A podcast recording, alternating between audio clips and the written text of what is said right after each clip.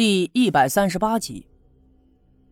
听他这么一说呀，那年轻人的眼圈一下子就红了，而他那四姨呀，呼的一下站起了身，瞪大了眼看着眼前的六姑，双腿一软就要给他下跪。六姑呢，伸手把他拦住。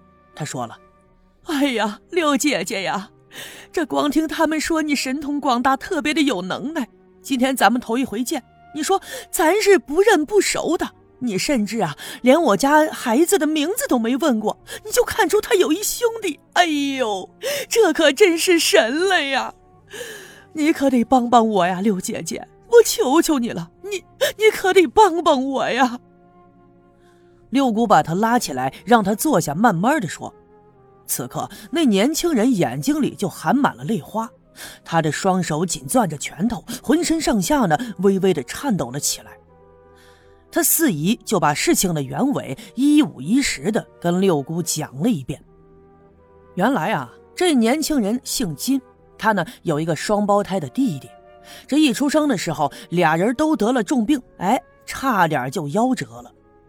后来呢，有高人指点，说是他爹这命里头没有儿子，那既然生了儿子的，老天爷那是要收回去的，唯一的办法就是给他俩取女孩的名字。这样子或许能蒙混过去，于是呢，给他起的名字叫金枝，他弟弟的名字叫金叶。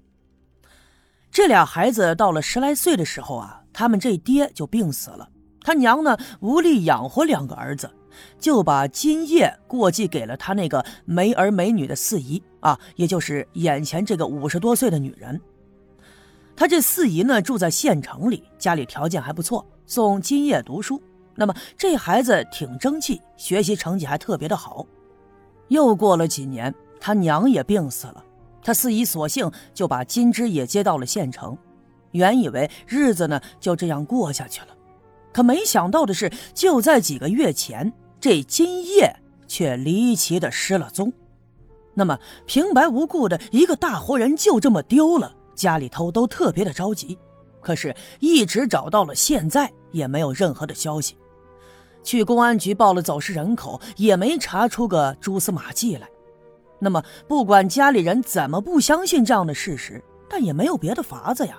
这日子总得过下去，就只能在心里祈祷着今夜不会遇到什么意外，就希望有一天呢，他会出现，再回到他们的身边来。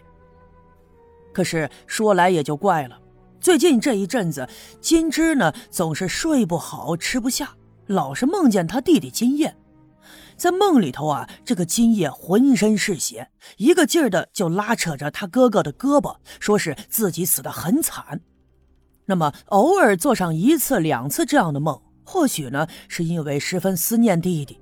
可是，一连做了几次这样的梦，金枝就觉得呀，这事儿好像是真的，说不定啊，弟弟是真的死了，灵魂回来找他哥哥托梦。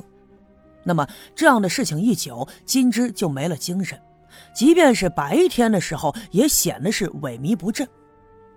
他四姨担心啊，就打算托人给他介绍个对象，就寻思着搞了对象以后啊，这人呢或许会开朗起来。可是没想到的是，这见了赵金凤以后啊，竟然又梦到赵金凤拿着把刀，接连的刺了他好几刀，又狠狠的掐着他的脖子。醒来以后，脖子上头竟然就有淤痕。听了他们的讲述，丁桂兰也觉得十分纳闷尽管说丁桂兰相信这世上是有鬼神的，也经常听说六姑呢给不少的人治好了邪门歪病，但是她却从来就没听说过这么离奇的事儿。六姑皱着眉没有说话，她琢磨了一阵，对他说了：“嗯。”刚才拿你的八字啊，我掐算了一下啊，你和金凤这孩子的八字呢，并不犯冲，所以应该是没啥说道的。那么你之所以能做这样的怪梦啊，应该是你弟弟已经死了，他阴魂不散，所以呢才回来纠缠你啊。不过这事儿不严重啊，毕竟啊他是你弟弟，他不会坑害你的。这样吧，你们俩先回去，今天晚上呢找个十字路口。给你弟弟烧点纸钱然后呢，再多念叨念叨，这慢慢的也就好了，他呢也就不会再纠缠你了。这要是过一阵子还不好的话呀，你们俩再来找我，我呢再求三太奶给你们想想办法。听六姑如此的安排，俩人是千恩万谢，然后又仔细询问了一下今天晚上烧纸钱的时候所要注意的细节。那么六姑耐心的就跟他们讲了一遍，于是这俩人就辞别了六姑，赶着驴车往回走了。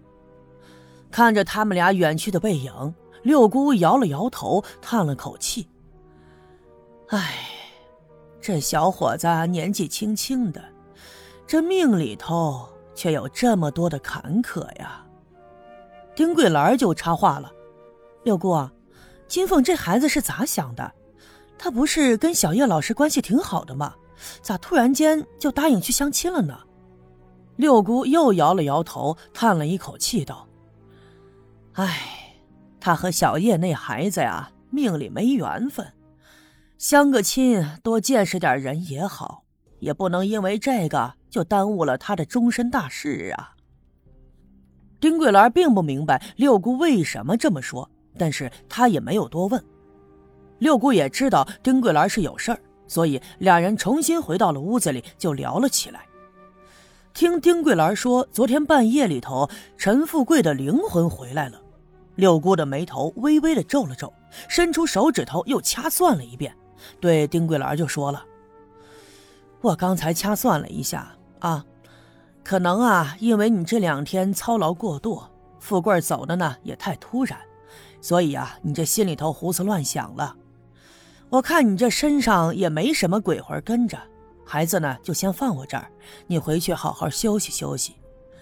人死如灯灭。”你怎么想他也没别的法子了，你可要好好的活着，富贵的在天之灵啊，也就能闭眼了。听六姑这么一说，丁桂兰也就放了心了，把孩子留在了六姑家，然后转身回到自己家，给孩子拿了两件衣服，又跑到小卖店去给六姑呢买了一些糕点，送到了她家里。